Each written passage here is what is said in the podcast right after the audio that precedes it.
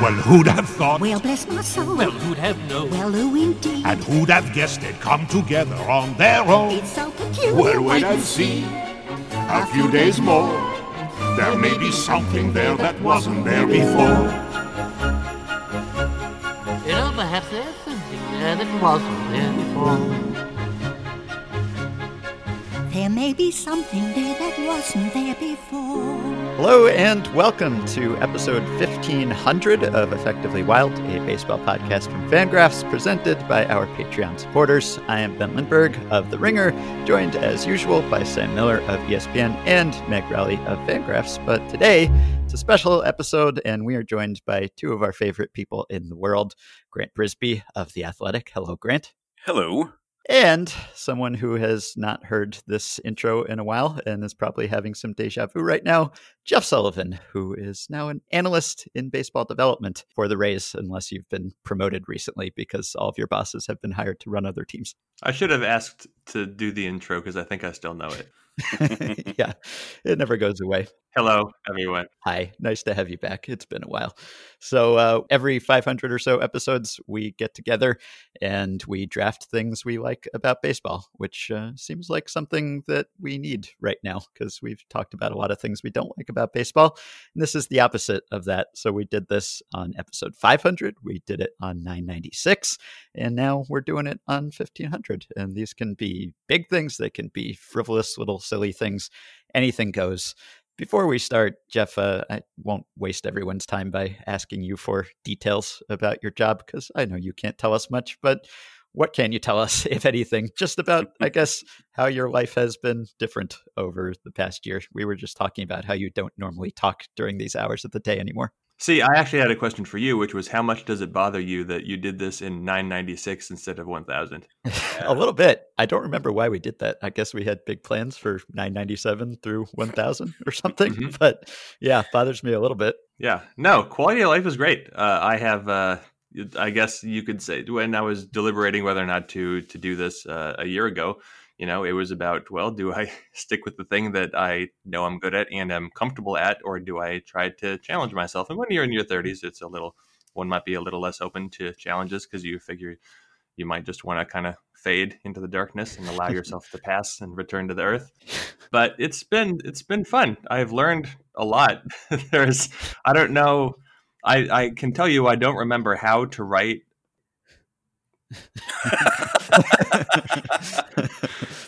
uh, like I, I the I don't know the last time that I wrote something that was more than like three paragraphs, which uh, uh-huh. it's fun because it means you can you can do more. But anyway, no, it's it's been it's been a lot of fun, and I think that the thing I didn't necessarily expect, I'm just going to go ahead and, and pull the cover off. I don't remember if I ever said this before, but for a while there, by through through the end, I didn't care about baseball much uh, when I wrote about it all the time and podcasted about it all the time. It was always fun to think about, but I had no real emotional connection, and and it came back really fast and and really strong. It helps that I work for uh, a really really good baseball team that I should point out was already really really good uh, with without anything that I did, and will hopefully remain really really good. But I uh, care about the Rays a lot, and I wasn't uh-huh. necessarily expecting that, although I guess in hindsight it makes all the sense in the world. But I like watching the games. You, it's just you care about them so much more. And if we ever have a season, God forbid, where we win like 55 games, then maybe it won't feel quite like that. But still, it is nice to know that uh, one of those passions can be rekindled even when you are in, let's say, the the middle stage of, of your life, which is the stage where everything kind of turns gray and brown. Yeah. And baseball development, what what is that exactly? Is that like player development? Is that some other type of development? Is that just a generic term? He puts the juice uh, in the balls.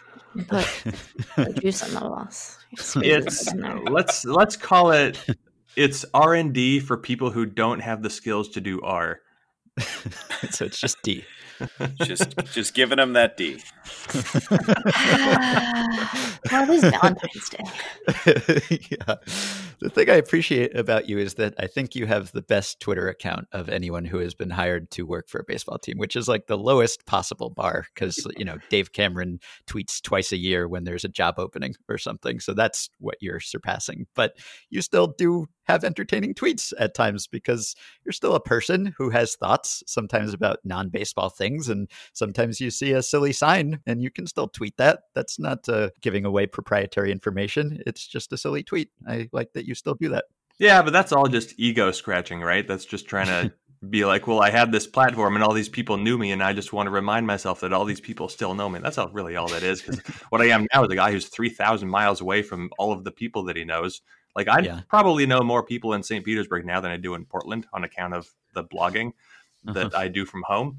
So that's, I mean, what is any social media, right? We're all just trying to pat ourselves in the back and try to think of ourselves as more than we are. None of us are, but whatever. A hundred likes, that's pretty sweet. Although I didn't have, I don't have any relatives who drew a funny map of North and South America, so Craig kind of won that one this week. yep Yeah, I've been yelling at my daughter like four days. Like, Do something funny.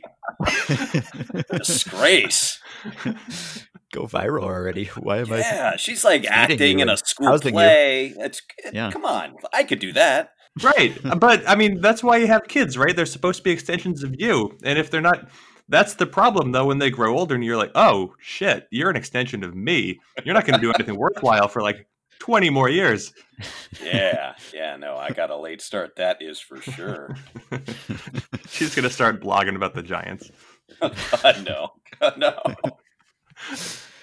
All right. Should we draft? I guess we can draft. Jeff, uh, you haven't been on the podcast for a while. You haven't podcasted at all. So why don't you get the first pick? It's not like we're actually competing for things here. Hopefully, there's more than a very limited number of things that we all like about baseball and we won't overlap. So we're each just going to draft three things. I think we'll see how it goes. So you want to kick it off? i believe our last podcast competition was the minor league free agent draft and so Oh, I'm, I'm you still waiting destroyed us. anything in the mail You absolutely, I mean, you walked all over us. It was a historic performance in minor league Here's- free agent draft. Yeah. Here's all Harold Ramirez. I okay, so I'll I'll go first. I will not trade my pick, although I guess I could. I have a lot of things written down. I could trade my first overall pick for like the second and third, but I guess I shouldn't do that. I'll go wait, with wait, one wait, that wait, is- wait. I want to interrupt real quick. Have All right. you been? Do you have an, a list of article ideas that are not Rays related? Like that? Do you still generate article ideas? Do you have hundreds of them now? Can you? Can I have some? Can No, I have put- them? whatever I don't whatever I think about now is very much it's no longer as creative and it's more all the analysis stuff, right? So I just don't engage much with the more creative side of things because I don't have a reason to. And anything I think of for analytical purposes, I just put into Slack. Okay. So all right. Okay. all- so you said you have a lot of picks here. It's not Oh, because yeah. you've been. It's not because you've been furiously imagining the uh, the the Jeff Sullivan vertical that you're gonna launch when you leave the Rays. I don't want that. Jeff Sullivan vertical would be so tall.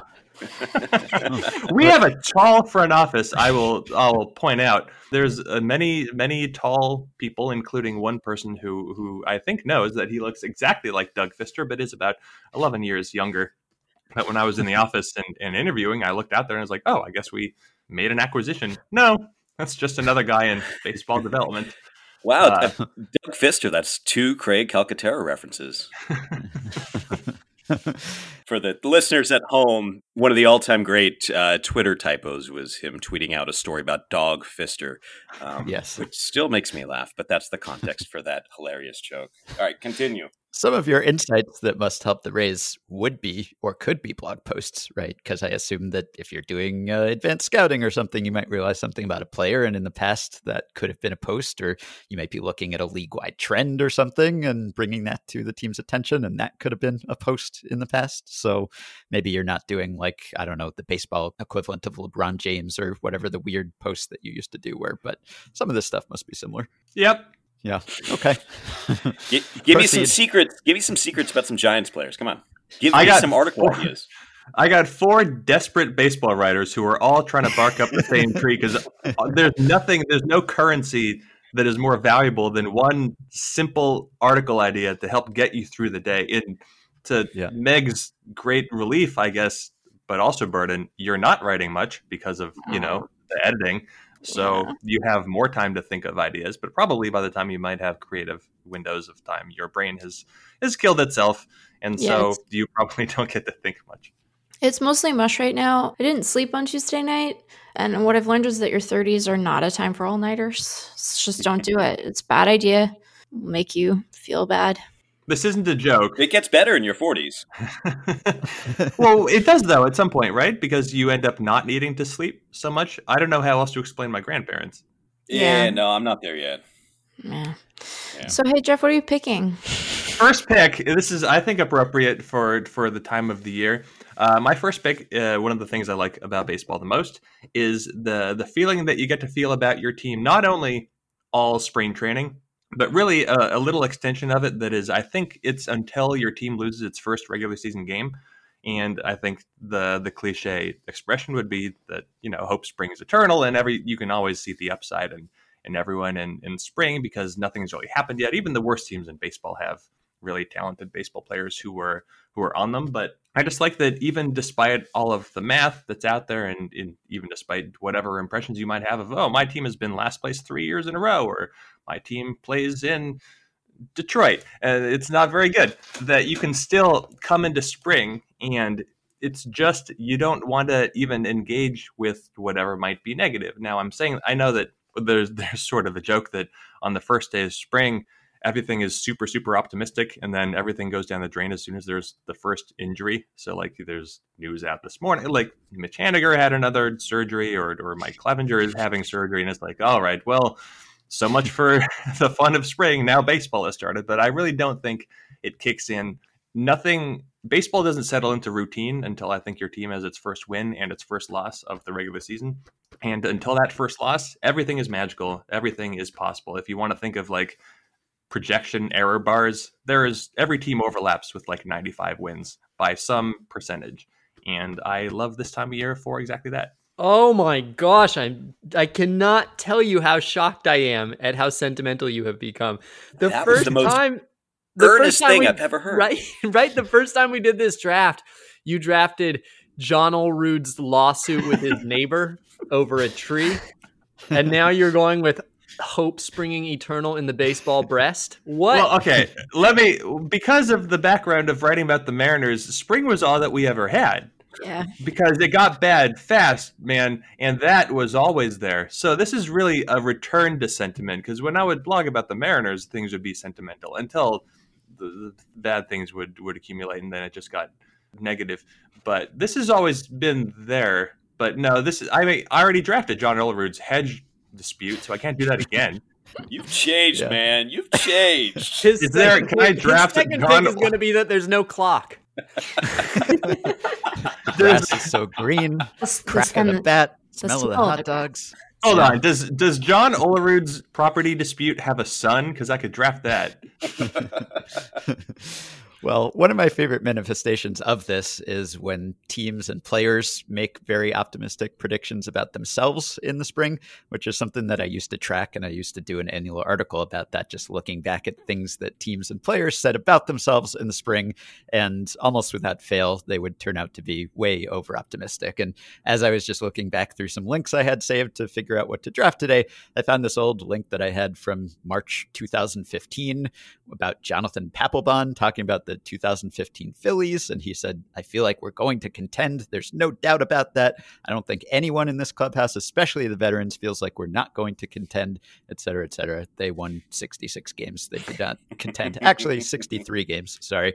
And that's often what happens. And I've also done articles about how every clubhouse has a good clubhouse vibe in the spring, which is another thing that Jonathan Papelbon said about that Phillies team that they're all getting along so great. It's a great group of guys. They're doing ping pong outside the ballpark and everyone's getting along great. And then the season starts and they start losing and everyone hates each other and Jonathan Papelbon starts strangling people. So, yes, I agree that I like this time of year.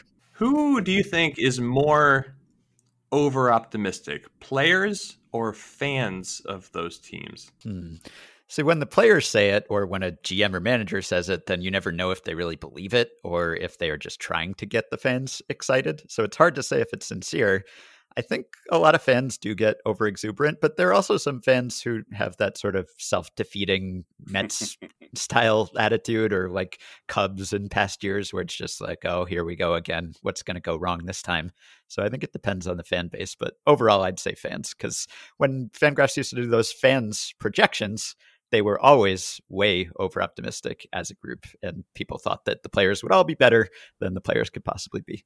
I I will I think it's the opposite. I think that players mean it more. I think that players fundamentally respect each other's abilities. I think they look around and they see a bunch of good ball players and that's how they see each other mainly as good ball players. And so when they show up and there's a bunch of good ball players, they're like, "Yeah, this is a good group. We got some ball players here." Fans on the other hand basically think of most players as busters. They think like almost all of them are going to let them down and they're flawed in some way. And there's some hope that you get when, you know, your team makes some acquisitions that or call up some young player that they're going to like shoot the moon, but for the most part, I think fans do tend to see a lot of holes in players' games. And uh, players tend to see a lot of their uh, a lot of their peers, guys they respect. Was that a Hearts reference? I, it Shoot- was. Yeah. Shoot them in. That, that's good. That's quality. Are you a Hearts player? Oh yeah. All right. Yeah, Yeah. good. All right. All right, Grant, Just you want to go clarifying. next? You're our other guest. I too would like to draft the uh, eternal vibrance of spring baseball. No, um, I'm going to draft going on baseball reference and picking literally any team from 1904 just to study their names and the Uh-huh. pictures, the pictures at top. But okay, so, so there are 16 teams in baseball as of 1904. Just pick one, and I'll click on it. And I haven't, I haven't gone The through them Boston yet. So Doves. Boston Doves. Boston. Well, they're not the Doves. So uh, Wait, they're Boston is they're the Bean Eaters. Oh, okay. You're So- a bean eater. So the the Boston Bean Eaters. They oh gosh, you picked the worst one, Sam. Uh, Well, they have Rip Can. The Bean- they have Rip the best Cannahill. team name though. That's true. That's true. They have uh, Rip Cannahill. Uh, they have uh, Kid O'Hara. They have Doc Marshall. They've got Kaiser Wilhelm. Uh, Duff Cooley. Uh, so this is the worst one. And then at the top, they've got the top 12 players, and it's all these black and white. Uh, you've got Fred Tenney with just this marvelous mustache. You have Jim Delahanty, who looks like he swallowed a bug. Uh, Tom Needham with a haircut that looks very institutional in all the wrong ways. Like, I just. Any team you pick, any team is to just be chock full of like, wow. And uh, here's the 1904 Cleveland Naps. They have Billy Lush. Uh, they have Red Donahue. Uh, this one's boring too. Okay, but I, I promise you that I of the swear. 16 teams, I have found some good ones. All right, Washington Senators. Come on, come on. Papa needs a new pair of shoes. Uh, they have Rabbit Nill. They have Happy Townsend, Lou Drill, Boy- Boileryard Clarke, Hunter Hill, Malachi Kittredge, uh, Davey Dunkle, uh, Be- Beany Jacobson, and Not they on the went Bean Eaters. and they, yeah, right. Uh, so I just I love just going to all these different pages and having a blast and looking at the pictures. It reminds me of the timelessness of baseball and and how it is really when you go back and it's the same sport and yet very much not. And I love it. Uh, Okay, 1904 Chicago White Sox has Nick Altrock. Yeah, classic. yeah. Classic. Yeah, no, I've mentioned him in articles before. He's, you know, he played with uh, Jiggs Donahue. Yeah. In So- episode 500, you drafted players with dirty words in their name on saw baseball that. reference. So I saw, I, I saw that and and a now it's okay. old timey names yeah, it, but a I was a little like intimidated by the fact that there's a Wikipedia page for effectively Wild Podcast. Like I I didn't know that. everything you are saying right now will be preserved for posterity. Yeah, like I you you you uh, sent that to me in a DM, and I thought you sent me links to the podcast, and I was like, buddy, if you expect me to go back and listen to that, that's not going to happen. And then I looked at the list, and it's like, wait a second, and I clicked through, and there's someone actually paying attention, which is terrifying. but I saw that, and I still went through because I think just going to 1904, and then when you gets to like 1910, it's not as funny for some reason. Like it, it degrades over time. Uh, but 1904 is Can I interrupt with a name? In right halfway between 1904 and 1907 is actually Please. the first year of the Boston Doves under their new moniker, and uh, they had a player named Uh, this is not a funny name exactly, but I think it is Big Jeff Pfeffer. Jeff Pfeffer. so his name was Big Jeff Pfeffer, which I think is great. Jeff Pfeffer. Okay. J E F F P F E F F E R. Jeff Pfeffer. so many F's. All right. Uh, but here's the great thing about Big Jeff Pfeffer. Not Five, actually six. named Jeff. Not What? actually named Jeff. His nickname was he was known as Big Jeff Pfeffer, but his name was Francis. He was named Big Jeff Pfeffer because he was the older brother of Jeff Pfeffer. They named he got the Wait. nickname after the brother was born. They decided what to name him later. Wait, but Jeff Pfeffer was named inches taller. Edward. Wait, No. Wait, Big Wait. Jeff is two inches shorter than Jeff. Regular Jeff. Yeah, it's true that Jeff, Jeff, original Jeff Pfeffer Wait, was wait, named To be Ed. clear, actual Jeff Pfeffer, right? Big Jeff Pfeffer is Francis Xavier Pfeffer. Jeff Pfeffer is Edward Joseph Pfeffer. There's no Jeff. There's no There's Jeff. no Jeffs for two Jeffs. Uh, can I just chime in? Uh, have you all considered Pfeff Jeffer? Is this like a uh. like a Big John, Little John? Is it like a ironic, like a sarcastic kind of thing? Like we call him Big Jeff because he's actually the smaller Jeff by two Like inches and Greenland twenty and pounds. I, I don't know. Big, Weird. big Beth Jeffer.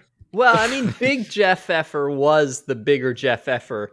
For a while. I mean, yeah. given that there were no Jeff Effers, but I mean, if you assume they were both actually Jeff Effers, then he was the bigger one up, you know, up until probably. But let's also point out that Big Jeff Effer, Big Jeff Effer was two inches shorter and 25 pounds lighter than Jeff Effer. that's what I just said. That's what we're talking about. But I like, wasn't they were- paying attention. when they were growing. I mean, little Jeff Sullivan. rusty. I'm guessing that that wasn't the case in 1888 when Big Jeff was Big Jeff Effer was was six and Little Jeff Effer was three. I mean, pro- I- probably this nickname held for a long time. I'm And they were both time. pretty big by the standards of the day. So I'm I, having just, a I hard don't think he got the nickname when they were grown. I don't think we should be focusing on how big they were.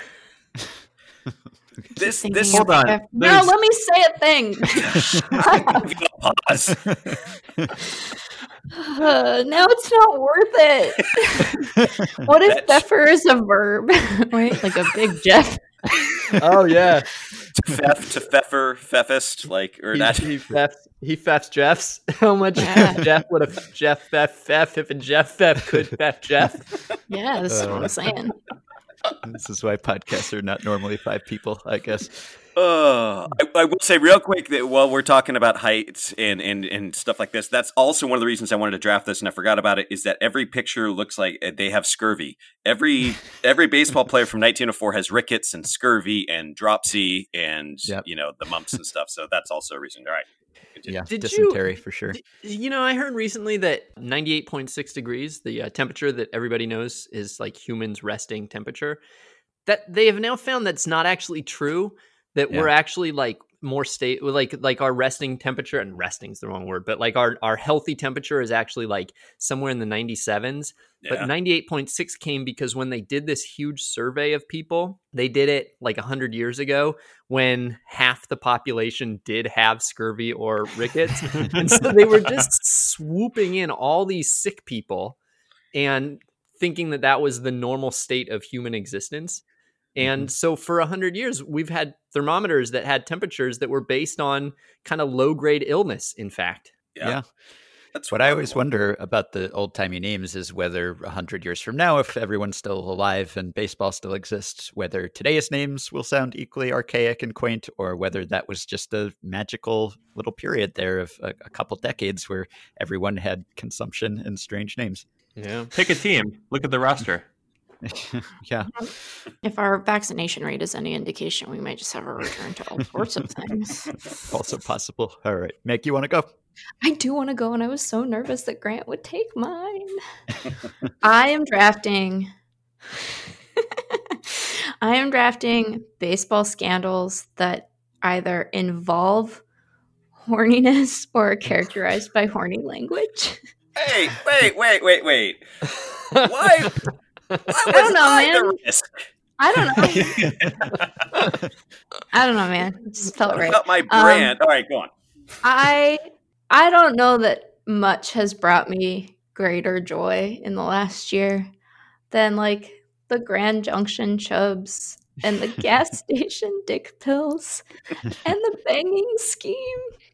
You guys, there's been so much nonsense and so much garbage. And I can't enjoy this to my full capacity on Twitter because men are not to be trusted with mm-hmm. the the seeming invitation to remark on horned content. They can't be trusted. You all, you all cannot be trusted.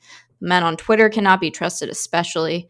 But it brings me joy in a way that I didn't know I was capable of feeling about 12 year old humor as a 33 year old woman. And so mm-hmm. I say, bang on, bang away, but ask questions before you bang. there are a lot of baseball terms that are unintentionally dirty, like I don't like power shagging comes to mind. Sure, yeah.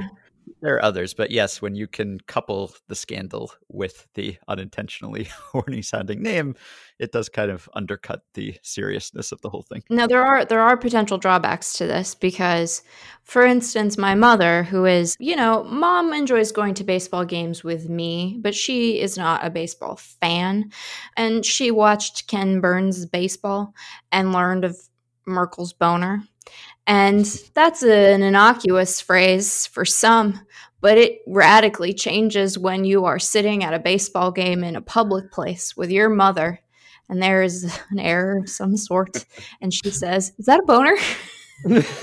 Changes.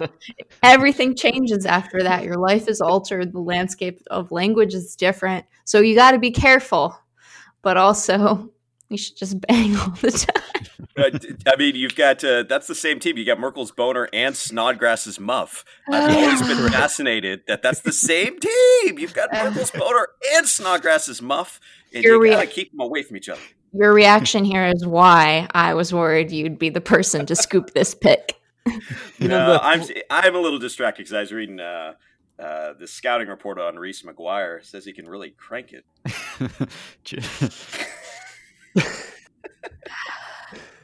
You can edit that out, right, Ben? You, you, I could, but I, I won't. I Well, don't think.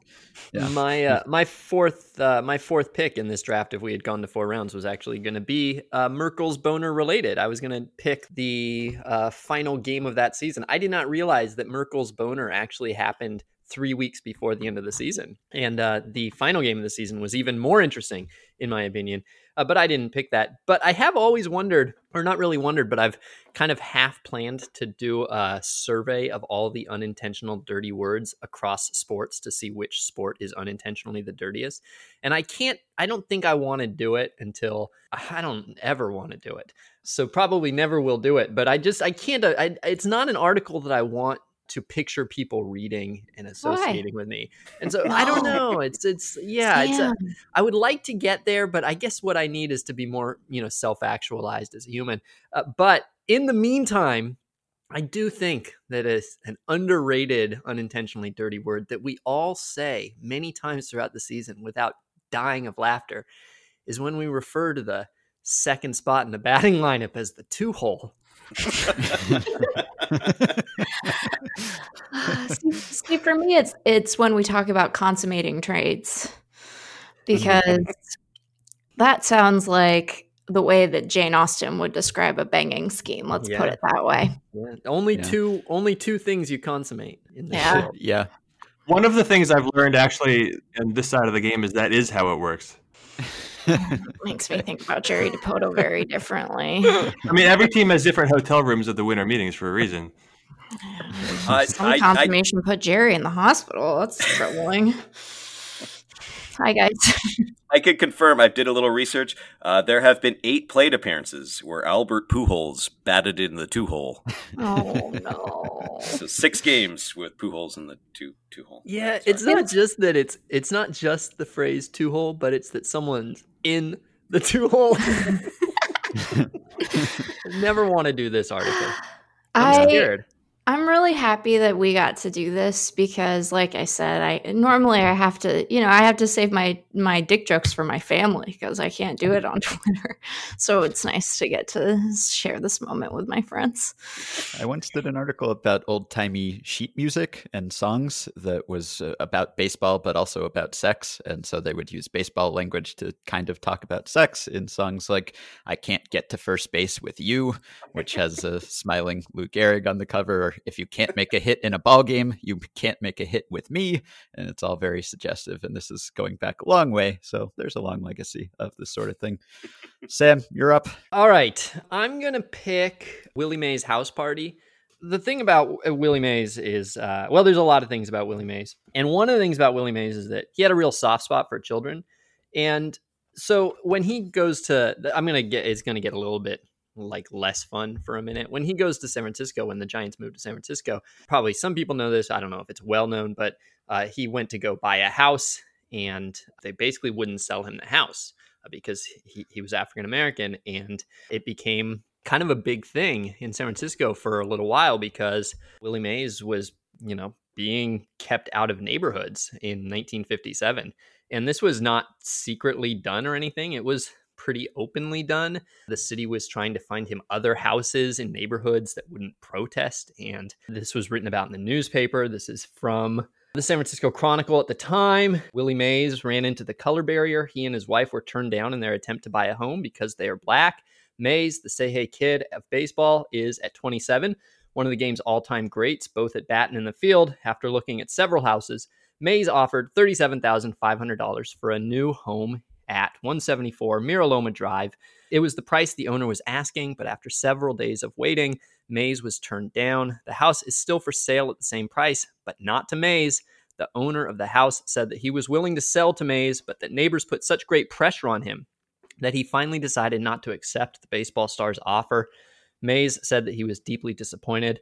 His wife was more bitter. Down in Alabama, where we came from, she said, You know your place, and that's something at least. But up here, it's all a lot of camouflage. They grin in your face and then deceive you. And, you know, San Francisco had a kind of a weird relationship with Willie Mays because he was incredible. He was awesome. He was a perfect franchise superstar. And, and a lot of times they were real jerks to him. And so Willie Mays spent a lot of his career with a reputation for being a fairly suspicious of, of grown-ups for good reason, of the people around him, of people who were trying to get him to do things or who were uh, you know writing about him or talking about him. And alongside this there's this whole parallel track where he's also interacting with the world of children. So in the uh, biography willie mays the life the legend by james hirsch there's a whole section in the index kindness toward children by willie mays. And there are like 30 different sections in the book that this points back to. There are more there are more entries for kindness toward children by Willie Mays than legacy and place in baseball history of Willie Mays or iconic and legendary status of Willie Mays. There's a whole other section in the index for children's causes and charitable work. He really got along very well with children. And and there are two stories I think that are the best Willie Mays kindness stories, but the but the very best one I'm going to read the second one too eventually, but the very best one is when he so he finally, you know, he gets a house. It's it's a very dark period in his relationship with the city. He never really feels at home for those first few years. And then after 6 years he he does finally feel like he's settled down. He's he's a San Franciscan. He feels somewhat more accepted by the city and so he goes and he buys another house and this time he has no problem. He buys the house, he he refurbishes it and everything like that. And so this is what happened. Before he moved in on December 20th, his mailbox was stuffed with letters. Dear Willie, one wrote, I represent the neighborhood kids, a bunch of boys on 9th Avenue. We welcome you to our neighborhood and hope you enjoy it. David. And there are a whole bunch of these. Once settled, Mays decided to have a housewarming for the kids, and he got a list of names from the Forest Hill Improvement Association. One mother dropped off nine children, all hers. Also attending was nine year old Amy Irving a future actress. Mays gave each child an autographed picture and a record, and he served chips, punch, ice cream, and a cake decorated like a baseball diamond with toy players at the top. At one point, the host had to run out and buy more ice cream. Kids uh, from outside the neighborhood heard that this was going on and they would come and they would like look inside and he'd go out and he'd invite them in. And eventually, this housewarming party with just kids that was supposed to be 30 ended up with more than 100 kids. There's all these pictures of Willie Mays hosting them. And uh, in his brand new home. And so even that, even that nice thing that he did for children, adults could be cynical about. There were people who were writing that he was only doing that as a as a as a contract ploy that he was trying to raise his visibility and popularity right before his contract, which I think goes to the point that Willie Mays had had identified, which is that adults were jerks and they all wanted something from him and they were all, you know, distrustful of him. But he had no suspicion of children, and it was a beautiful thing, wonderful thing. The other best story of Willie Mays and the kid was when some kid uh, knocked on his door and said he needed a ride to the ball game, and so Willie Mays drove him to the ball game, and and then later that day, he uh, he said, "Well, I'll I'll pick you up too and take you home." And so after the game, he goes to look for the kid, and the kid had told a bunch of uh, of his friends that Willie Mays had driven him to the ball game, and they didn't believe him. And so the kid brought a whole bunch of other kids, and they all crowded into Willie Willie Mays's Cadillac, and he drove them all home. At one point, when they were on the way to the game, the kid realized he had forgotten his lunch. So Willie Mays drove the kid back to his house and got his lunch from his mother. So I don't know. It's just uh, it's a it's a beautiful thing about about Willie Mays' career and one of those stories that of a player being like accessible and unguarded and human that feels impossible today. I could see Mike Trout driving kids around. I would not be surprised. I could see Mike Trout wanting to, but it just doesn't feel like we have that world anymore. Like there, you don't. There's not that interaction between famous people and and real people. There's a a, a real kind of like sense that the public is dangerous, maybe. And mm-hmm. so it's hard to imagine it happening in anything other than like a James Corden's prearranged sketch, you know? Yeah. He does go back to Millville and hang out with his high school baseball kids there, but that's probably a little different. Did you get this idea because you've been to a kid party at my house uh, in which I hired a woman to play Elsa from the movie Frozen? Was that your inspiration for this? I, I do remember that party. Yeah, it was wild, right? Right? Yeah, yeah, yeah. Crazy, just like Willie Mays, just like Willie Mays. What records was Willie Mays passing out to the children?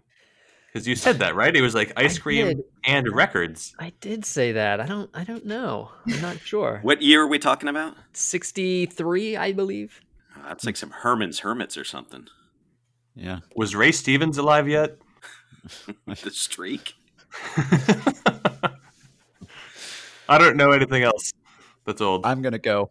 So earlier this week, I was talking to Grant and I was telling him uh, what we had drafted previously. And I joked that John Bowker is still on the board, that Grant could still draft John Bowker if he wanted to, because he loves John Bowker. I'm not actually going to draft John Bowker, but that oh. reminded me that I love quadruple A players and the concept of quadruple A players. So that is what I'm drafting here. And I love them because a, I like thinking that there is such a significant gap between AAA and the majors that the majors is so special and so much harder that there are actually guys who can just crush in AAA and are just helpless in the majors because they can't make the adjustment or they have a slider speed bad or whatever it is. There's like some slight little bit better that big league pitchers are than AAA pitchers that is just the end for them. They cannot compensate. So I like that, but I also like the idea that this doesn't exist at all and that there's no such thing as a quadruple A player because that's kind of been a debate going back decades. Does this actually exist or is this just something that we imagine and guys get stuck with that label because maybe they struggle in a small sample or a scout thinks that they can't succeed but it's not actually true?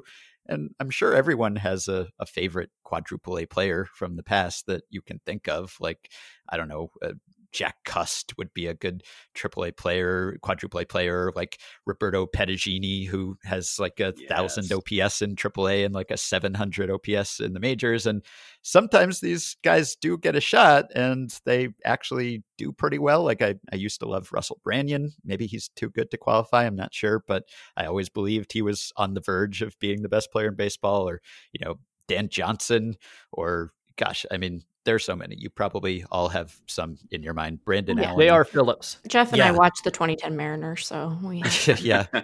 I think those are a bunch of AAA players. Aww. Keila Ka, ka, uh, uh, ka, you should have gone to a different example. Yeah. Calvin Pickering. yeah. Oh. So, I, I, mean, I guess the original is Ken Phelps, right? The Ken Phelps All Stars. This is what Bill James called them. But I don't know if this concept really exists anymore because, like, the sort of stats that Jeff can go look up, maybe you can actually tell if a guy is good or not before he gets to the big leagues. And you can look at the pitch level and look by velocity and see does he have trouble hitting velocity. And you can project with some accuracy whether he actually could be a big leaguer but I really like just the mystique of the quad A player, and I, I hope that they don't go away. Erubiel Durazo, there's another one. Yeah, I I will add to that eh, where I like the uncertainty of where you've got the NPB, which is sort of like a five A. You know, it's it's like just a, a tier above AAA, maybe a tier below the majors. So there's that uncertainty there. If you succeed in Japan, can you succeed in the majors? And a lot of people do. A lot of people don't. Uh, and then there's like a, a, a Korean baseball under that. So the Giants have Darin Ruf in spring training, and he was a monster in Korea is that going to translate? I don't know. You know, the Brewers just gave a lot of money to Josh Lindblom. Is that smart? Mm-hmm. I don't know. Like, I love that uncertainty too. So, uh, I, I am on board with Ben's pick. I, I, uh, grade A. Good job. okay. And I appreciate also that Russell Carleton, our pal who recently returned to Baseball Prospectus after a stint with the Mets, he has changed his Twitter bio to call himself a quad A sabermetrician, which I think is brilliant because he is uh, he's consulted for a couple of big league teams, but has not stayed on full time. So he has kind of dipped his toe in that world, but keeps coming back to writing, which we are all somewhat happy about to have him yes. writing again. But that's uh, very self deprecating of him. And uh, I thought that was fun one of the uh, one of the the things about the quad A concept too is how it ropes in a bunch of players who are actually quite a bit better than quad A, but who somehow get remembered in that in that. And so I'm just going to point out that Erubiel Durazo, who you said and then other people nodded in agreement, was quite good as a major league hitter. He had a career mm-hmm. OPS plus that was the same as Kevin Youkilis's career OPS plus and Kirk Gibson's career OPS plus, for instance, and Nolan Arenado's career OPS plus. And uh, in seven years as a major leaguer, he, you know, he had basically six where he was a clearly above average hitter. And in his second to last season, he got MVP votes. So not really a quad A hitter at all. But once you introduce the concept, then you've got to fill that bucket with with examples, and so it mm-hmm. becomes a yeah. sort of a curse. Right. Sometimes they get that reputation and it's undeserved. And then you get like Jack Cust, who finally gets a shot with Oakland. It's usually Oakland or Tampa Bay, often, I guess, gives these guys a shot. And uh, there he was at age 28, having a really good year out of nowhere and showed that he could do that. So, yeah. Then there are other guys who never get that shot, and maybe they would have succeeded if they had gotten it. But yeah. In, in 2006, Jack Cust was 27. He played the, the season in, in Portland, Oregon, actually, and he he batted 293 with a 467 OBP and a 549 slugging percentage. That was not actually the highest OPS in the PCL. That belonged to Edgar Gonzalez, who uh, okay, but Jack Cust that year had 143 walks, 143 walks in the PCL. Second place had 78. That was Chris Carter. Can I just chime in that I uh, I think about three years ago I saw someone in a Jack Cust jersey oh. using a payphone. Like That's that is old fashioned sentence. that is like just like there's like a, a, mental bingo that that ticks off that I just love that it, I just was driving by and it was a Jack Cust jersey using a payphone and that appeals to me. I'm the only mm-hmm. like the y'all are the only people in the universe, maybe some listeners who can appreciate that but I saw it. So yeah. Did you get in a car accident? yeah. Sorry, officer. However, but did you see? Did you see him on the phone? Yeah, like that. So what I'm hearing, Pickering. didn't didn't we say Calvin Pickering like three oh, minutes oh, ago? Maybe Sam Horn. Okay, Jeff, you're up again. So I feel like what Grant is describing is that he actually just saw Jay Gibbons but he was in disguise. uh, I'm gonna I'm gonna retweet. I tweeted about it in 2014. I'm just gonna I'm gonna retweet it right now during the podcast. He has receipts. Yeah, that's weird. My brother just sent me a text about Calvin Pickering about four days ago. he uh, he became a coach. Oh, all right. Yeah, uh, good for him. He uh, as a coach, he was no longer at his playing weight. So I will say, with uh, the first pick of the second round, I don't know a better way to put this. I'll say what uh, one of the things I really like about baseball is the unsolvability of it. Mm-hmm. That we've, you know, the sabermetrics that Ben has written enough about the history of sabermetrics, and we've all in our own ways been analyzing the game for a while, and all the teams have been analyzing the game for a while. And I mean, I've I've been part of a team now for almost a full calendar year, and I have learned a lot. And with, we've had some significant breakthroughs over the course of the past year, but nevertheless, you still can't you can't predict baseball. I don't know if you've ever heard that expression before. That's something I picked up on uh, behind the curtain. But just for all of for all of the work that goes into trying to figure it out and, and all the new tech and all the different ways that we're trying to break it down, whether that's mechanics, you wrote a whole book about, you know, player development and guys changing their swings or picking up new pitches or just using cameras to alter their pitches. There is still there is no you, you think even on on the public side, projections haven't really gotten that much better over the 10 or 15 years that they've existed. Mm-hmm. I, I don't know how you best want to test that and not all the same projection systems have existed over the course of that time whatever but the the way that i try to think of it is like you're you're building it's they're like if you want to think of it on the team level there's like 30 groups of people building sandcastles on the beach and you can always just like dig your bucket into the sand and add another tower or wall or just bulk to your sandcastle so you can still have you can have the biggest sandcastle on the beach but you look down and there's always more sand to put in your bucket and Did you I guess into Scott Morris over the last year. no, this one makes sense. there, I mean, at a certain point, I guess a beach is uh, no beach is infinite. Nothing is infinite. The in- universe is infinite, I guess. But you can eventually get to the end of the sand. But there, there is effectively an infinite amount of sand in the beach, so you can learn something concrete about the game of baseball that open that just kind of turns a light on in the corner. But now I'm mixing metaphors or expressions. so I can see how this happens to him. I think he he probably goes in with like a note card with like two bullet points and he realizes, oh, that only took me 20 seconds. I got to fill like another 20 minutes of talking. The point is that you can always make progress, but there's always more progress to make. I'm done. Pick second. okay. Yeah, I agree with you. I agree with you. But uh, I'm sure you know more than we do, but there's still probably plenty you don't know. Oh, we All solved right. it. I didn't say that Oh, we did okay. solve it. okay. Wait, All right. was was wait was the point that you can always make progress, but the, but there's always more progress to make, or was the point that you can always feel like you're making progress, but you don't actually make any progress? Because it did sort of sound like the latter. No, because you do. There is real. progress. like, there It's like is the real sand- progress I'm that is being imagining made. the Sand. I'm imagining the sand just immediately just like pouring down the sides of the castle as sand. No, no, it's kind of wet. It's well structured sand. the- then and I'm also imagining the infinite nature of the sand that you described, where like you might get. I mean, if you're going, if it is an infinite journey from here to there, it doesn't matter how many steps you take toward there, you are still as far away from the end. And so, aren't you saying that there's no progress being made and it's all an illusion? Well, I think that what I said in there is that the beach is not completely infinite. There is progress. It's just that the progress is relatively incremental, given the just the the elements of of the the things in the game that you can't predict. The whether that's just a pitcher throws the pitch a little wrong for no rhyme or reason. It's just you know the whole luck element. There's no getting around it. There's never going to be any solving of it. So as much as we can actually learn about the game, there's still always going to be pretty considerable error bars around any measurement that you're trying to predict, which I I quite enjoy. There's, it just never it never it's another way of saying that it never gets dull to try to figure it out because there's I feel like there's just enough there are just enough nuggets of gold that you can kind of sift out. This is all over the place now, but there's kind of a sandy theme. Now we're in a Rock. river. I keep thinking about Love that those- moment in the yeah. se- in the in uh, the bad one of the bad Star Wars prequels where Anakin talks about not liking sand because it gets everywhere. Oh, he hates sand. I That was love mostly when for you, Ben. I love when Thank I'm you. walking down the beach and I stumble upon some gold, some gold nuggets in the sand. You can build sandcastles on the river shore. There's still sand sometimes, like a delta.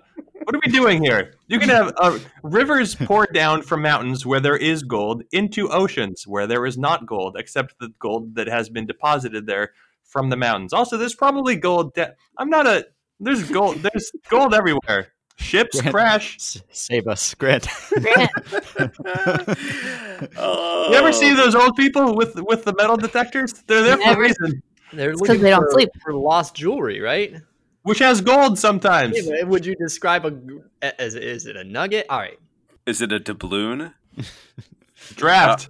All Are you right. drafting doubloons? So I am uh, assuming that our pace is not going to allow us to draft three, so I'm going to pick one that is uh, probably going to be a quick one because I don't think I have a ton to say about it. Oh my god, just do it. and the thing about this is that it came to me when I was looking through a box of baseball. No, okay, uh, I'm going to draft that Paul Giamatti is the son of a Oh. Bartlett Giamatti, Yeah. and I just I just love that.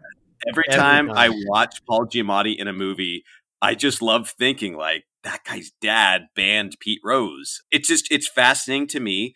Uh, Paul Giamatti is who's one of the great character actors of his generation.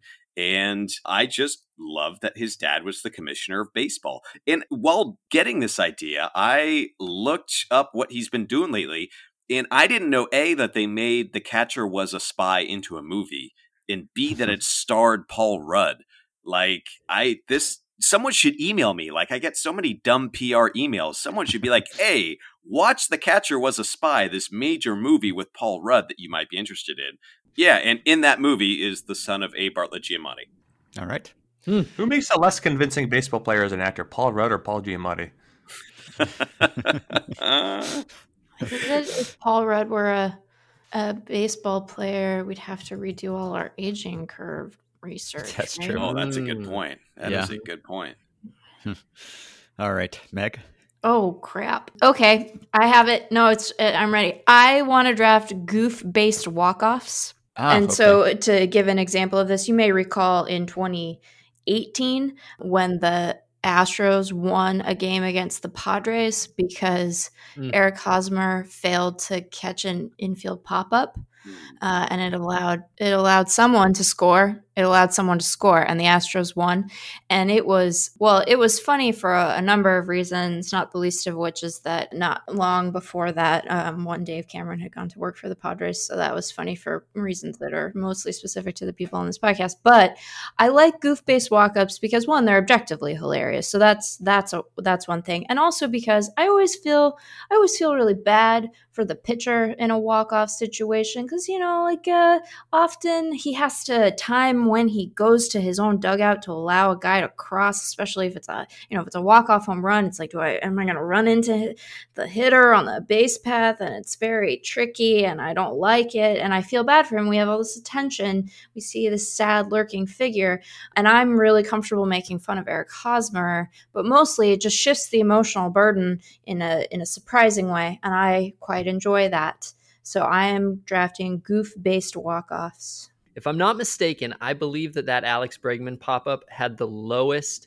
hit Yeah. probability of any batted Yeah. ball in baseball that year. yeah And yeah, I was going to do an article on the least likely batted balls, the least likely hits, or something like that. And the first one was a hit. And don't forget that Bregman later that year, I think Oh. like a month later, like yeah, my Jonathan favorite Luke, play in history. yeah, like a drop third strike, and Yeah. Jonathan Luke threw a ball off his head.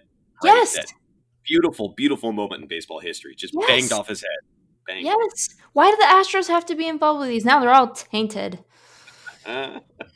Yeah, I think we, I think we we may have talked at one point about how Alex Bregman's win probability added that year was the highest in baseball, and those two plays accounted for like a lot of it. Yeah, like twenty percent of it or something. yeah yeah so i like i like it I, I like when baseball affords us an opportunity to sort of shift our emotional expectations when it surprises us like that and i always feel so bad for the pitchers and i still feel bad for them because they're still mad when their team loses but it's less about them and more about the goof so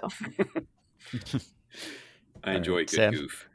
goof All right, so I'm gonna take Bo Jackson's 1990 score, number 697, which is I don't know, I don't know if any is anybody in the sweet spot where that card is a big part of your life and memory. Did anybody?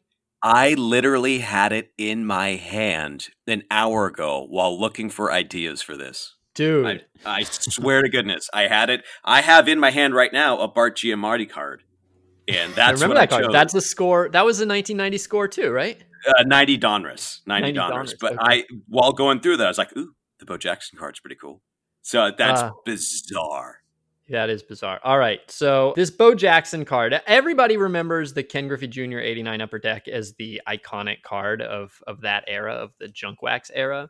But, you know, like a, a big part of what made the Griffey card such a big deal is that Griffey was really good for a long time. And so that card slowly rose in value until it became, you know, extremely valuable and, and a big, you know, a, a huge card that we all sought. But the Bo Jackson card, I think at the time was an even bigger phenomenon because before the Bo Jackson card, like this was 1990 and there were only four, five, five sets of cards, and there were no such thing as inserts or anything like that. And so there were valuable baseball cards that you were aware of, but th- there were basically only two ways that cards could get valuable. One was that you know you could get a rookie card, and then that player could become really good over 10 years, but that took a long time. Or you could have an old card, but that took an even longer time. So there was no real chance that you were going to like open a pack of cards in 1990 and discover a valuable card. They didn't really exist when you were opening them. They only maybe became valuable in time. And then this Bo Jackson card comes out. And so this card is a picture that was taken from a Nike poster. He's wearing shoulder pads and he's holding a bat behind his neck. And that's it. It's like shot from like the waist up and he's uh, shirtless and he's just there muscular and, and being Bo and his name isn't on it. It's just black and white. There's nothing but the picture and the score logo. And on the back, all it is is the letters B and O in giant letters. And that's it. That's the whole card. And so this card was like an immediate phenomenon when it came out. And so there are a few data points for how big it was that I can tell you. So card shops at the time were actually limiting how many packs of card of score you could buy because they didn't want people coming in and like hoarding all the scores to try to get the Bo Jackson. And so you could only buy like, you know, 10 packs a day or whatever in card shops. There were all these urban legends would develop that kids had heard about how rare the card was, how it, it was actually very rare, that there were rumors that Score had not printed uh, as many of it. Uh, there were rumors that Nike had filed a lawsuit because they were using the image, and so they had to shut down production. So we we had been kind of we were believing that it was a rarer card than it was. There were counterfeiters that were making counterfeit versions of this card, and so these counterfeit schemes became na- uh, national news. The AP was writing about them. They were making these cheap knockoffs, and sometimes card shops were even selling the knockoffs as knockoffs. And the craziest story about the Bo Jackson card was that Bob Engel, who was a major league umpire at the time, Bob Engel had been an umpire for 25 years, and I've read accounts that from from other umpires that he probably was on on in line to make the Hall of Fame someday as an umpire. And he got arrested in April of 1990 for stealing boxes of score from Target because he was trying to get that Bo Jackson 697. And he pleaded no contest to it and got probation, and, and his career was over. And he never made the Hall of Fame. So that Bo Jackson card kind of kept a, an umpire out of out of the Hall of Fame. So so this card was huge. We all wanted it. We put it in the case. And of course nowadays it's it's not really worth anything right? It's like all the cards from that era. It's it's hardly worth anything. You could probably get it for for very cheap. But like, do you want to guess? Anybody want to guess how much it was at its peak? Three thousand dollars. Okay. Any other guesses? Three thousand and one dollars. There is someone at my door and my dog is going nuts. So I will take this moment to briefly say $75. Okay. A- any other guesses? No. All right twelve dollars. Oh no! that was the peak. This was this was what it took to create a phenomenon in 1990 baseball cards. It peaked at twelve dollars when Bob Engel got arrested for stealing it, uh, the boxes from Target. It was eight dollars when they were doing the counterfeiting. I believe it was. Oh no, I think Bob Engel stole maybe when it was four, and the counterfeiting was when it was eight. But like basically ten dollars. So imagine going to the trouble of counterfeiting a whole bunch of $10 bills that you can only get rid of in highly intimate face to face interactions with a very small niche community of collectors of $10 bills.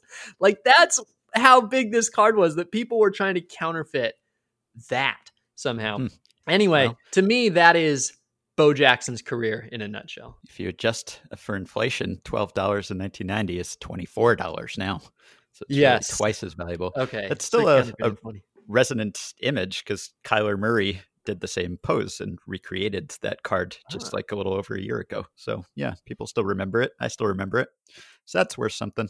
I would like to give credit to the SABR baseball card blog, which has a very good post about this card uh, by Matthew Prigg. And in his words, this was the definitive card of the junk wax era. And I agree with him. I think it is the definitive card of the junk wax era. I recently just my mom has been dropping off boxes of baseball cards for the last I don't know 5 years and just saying here you take this crap. And recently within the last 2 months I went through these boxes just to make sure there wasn't some like rogue Mickey Mantle or something buried in them and there friends there was not but I did select a few baseball cards that I I pulled out and I was like oh yeah I want to keep this one and that one was one of them I, instantly you pull it out it's a flood of emotions like yes this is this is better than all the other baseball cards All right. I am taking first baseman doing splits. I like first Mm. baseman doing splits. and I like that because first basemen are supposed to be the least athletic people on the field, or at least among them. You don't expect them to be very mobile or flexible. And yet there they are doing something that I could never conceive of doing. And you don't even suspect it. You just see them hulking over there, not having much range, just sort of standing, and all they have to do is catch the ball. Then all of a sudden they do this incredibly acrobatic thing that you never suspected that they were capable of. And I love it also because a how much does it even help really? I mean, what fraction of a millisecond are you gaining by doing the split? It just doesn't seem like it would ever make the difference in a call unless the umpire is just giving you the call because he appreciates the effort of you doing the split. Sometimes it backfires if you do the split a little too early, maybe, or the ball takes a weird hop or something. Then you, once you commit to the split, you've kind of lost all your lateral mobility. You're just trying to get a little bit closer to the ball. And so there are times when it may actually hurt you, although it's still impressive to see. And I just really admire it because when I used to do the presidential fitness test, which I believe has been discontinued, which is merciful to all the kids today, but I assume that you all had to go through that.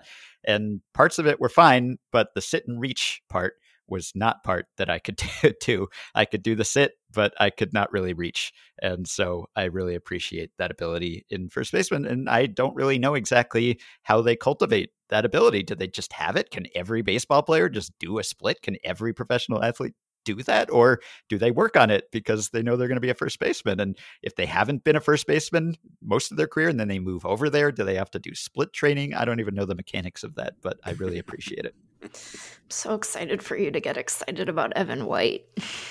Does he do splits?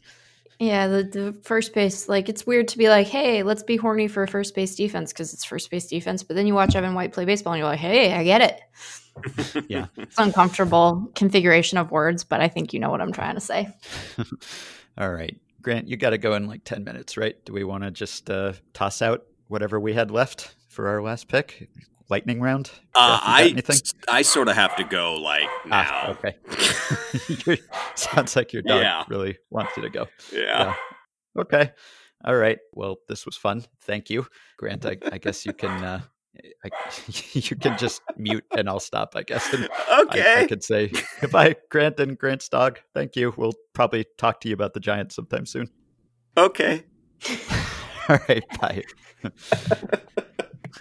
All right. Anyone else want to mention any before we end? Can I do Are an we just? Oh, Rattling off the list. yeah, can I do an Yeah. earnest one? But I want to do the earnest one last. So everyone else should Okay. go. Okay. Jeff, you got anything? I was gonna say I like innings that end with outs at home plate because those are really exciting. But I think what I would have picked last is is the the general umbrella term is managers, but specifically the fan understanding of managers because they're just this person that you know is really important and they're the face of your team and they wear the uniform, but you have absolutely no idea what they ever do, uh, except that you have very strong opinions about them. So I like Uh-huh. that. There's just that whole interaction. Have you gained a greater appreciation for like behind the scenes stuff that we don't know about on the outside? Oh, uh, I mean, of course, but there's nothing that you would ever expect a fan to actually grapple with because it's just not something that a fan would really care about. But you know, Mhm. managers are busy people; they have a real job. But when you're a fan, and I mean, you see this on Twitter all the time. You think, "Oh, fire the manager because you brought in the wrong reliever or whatever." Like, there's just as we've talked about so many times before, there's a lot more to it than just in-game tactics, but you just never see it. And so fans are fans see 1% of a job and they decide, fire this guy. We've lost six games in a row. Or Mm-hmm.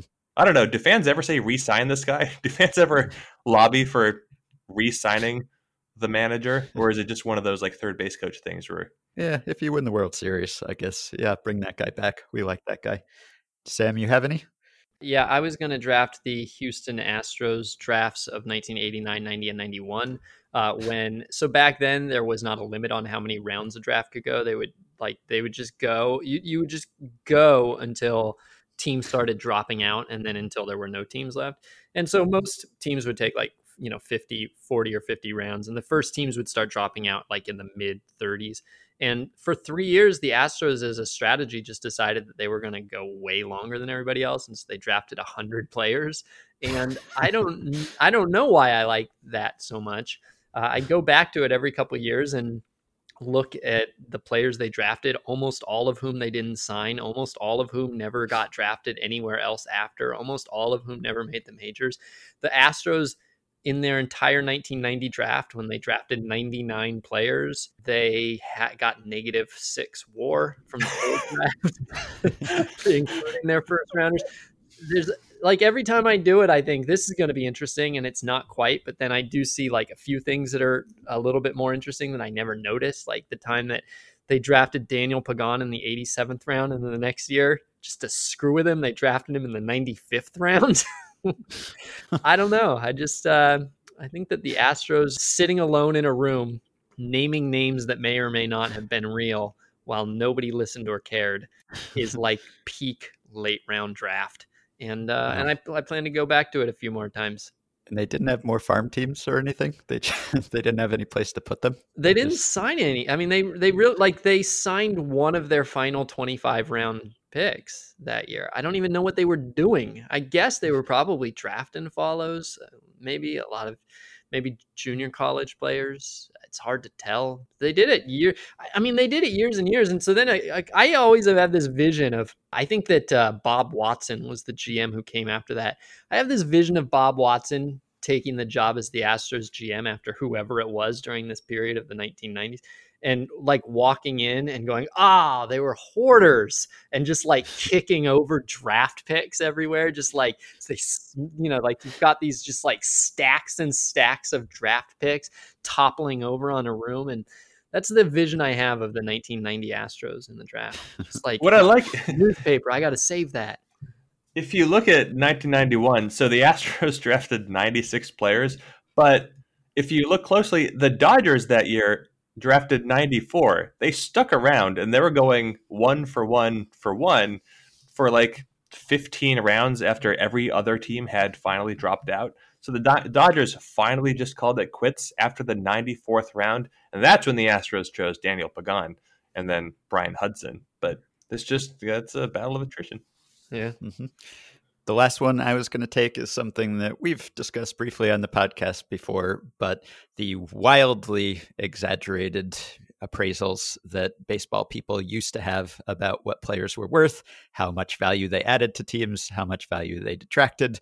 Just before WAR, before we knew what the range of an actual star player was, people evidently had no idea. And you could just name any number for what you thought a player was worth and no one could really call you on it because there was no win value stat. No one could say, no, that is demonstrably wrong.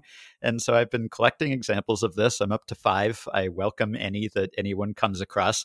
I think one of my favorites here is uh, Roy Cullenbine, who was a first baseman in the 30s and 40s. Not a great defender, evidently, but a good hitter.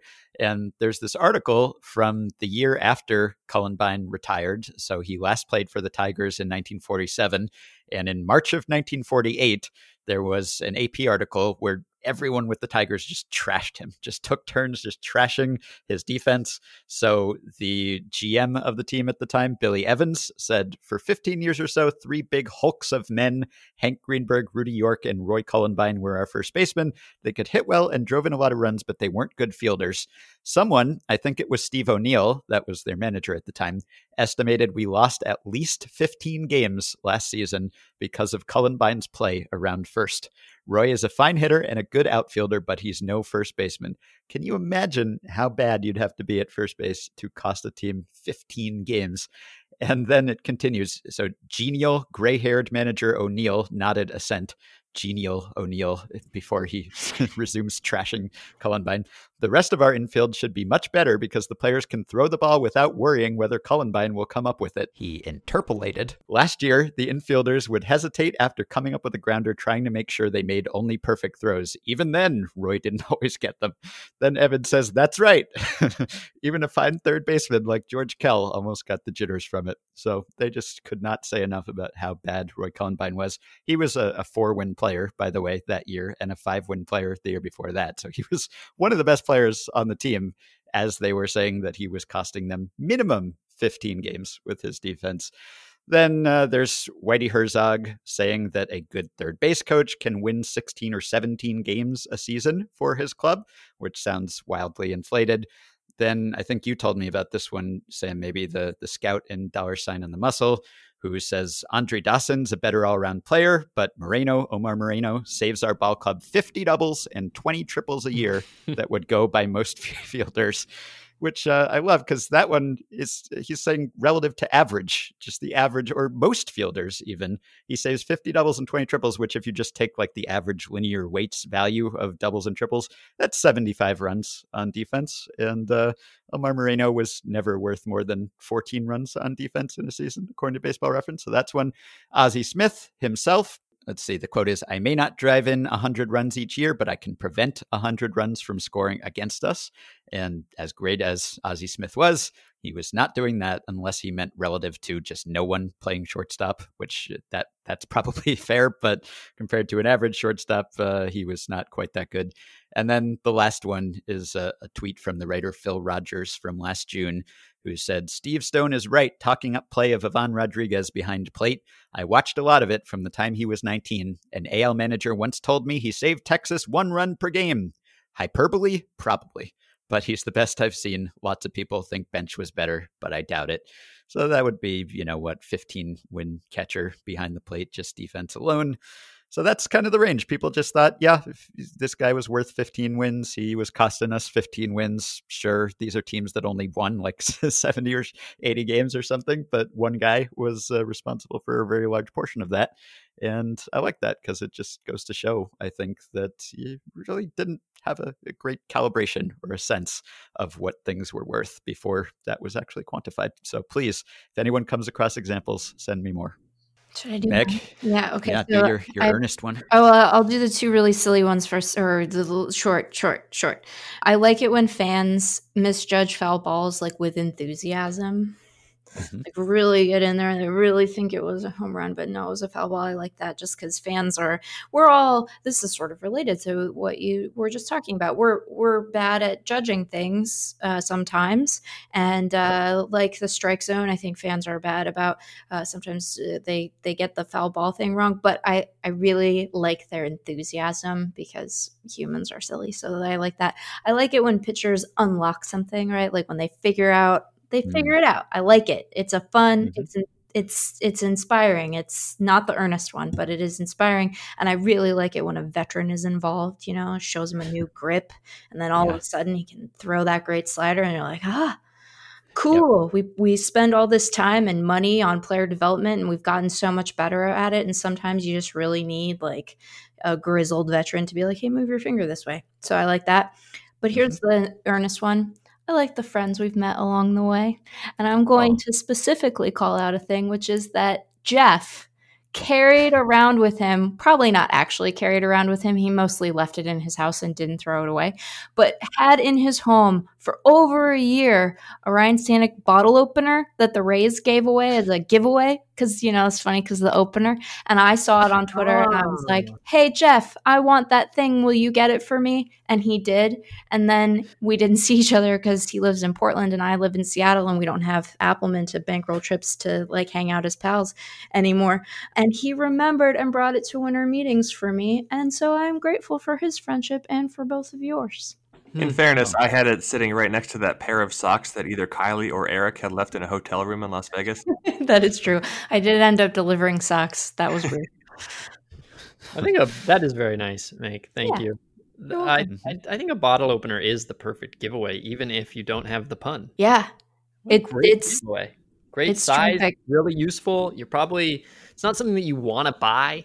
Uh, it is something that I, I don't know. I think that it would be a nice thing to keep in your house, and also uh, you you never know. Maybe you uh, well, I guess they probably open the bottles for you these days, and they probably don't. They probably aren't even glass, are they? You're probably not going to be able to buy a bottle at the park and open it. But I don't know. In the old days, all right.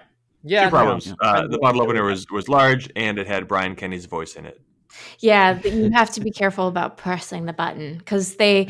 Um, I will say the flaw in that giveaway was that the Rays did not have faith in their audience because uh, they explain what the opener is, like a little, uh, little speaker on the back, and they're like, "And the opener," and it's like, no, no, have faith, have faith in your audience to to get the the reference. All right. Well, Jeff, we have missed you. We're glad you could join us. We're glad that you enjoy baseball development and uh, hope to talk to you again sometime. And please make the Rays do a mid plate appearance pitching change this year. I don't have that authority. Just just drop a line. Just recommend it. Write a memo. I believe that Oh, I yeah. put it in Slack almost immediately after after we talked last year. Yet So, no one has done it yet. Huh. All right then. what does that tell you, Ben? no one's as bold and visionary as we are. Okay. It's been fun to spend time with you all, and Grant, who's gone. Yes. All right. Bye, Jeff. Have a nice season.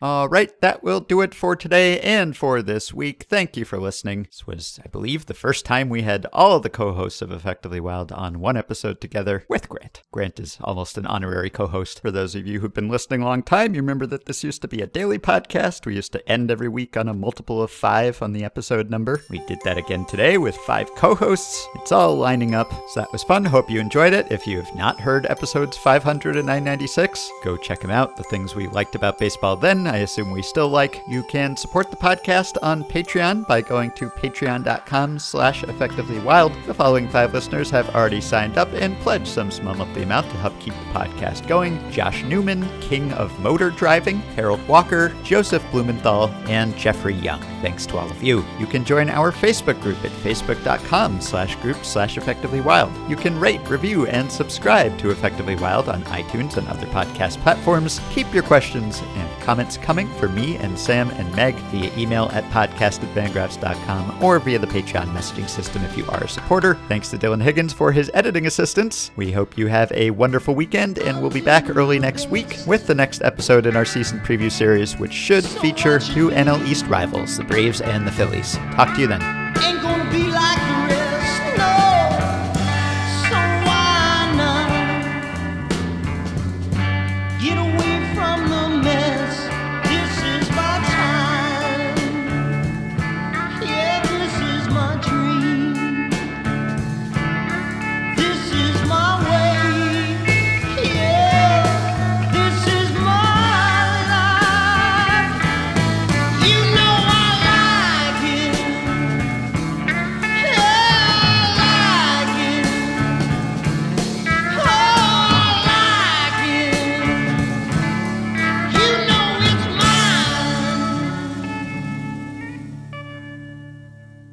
So here's what I think about the Houston Astros.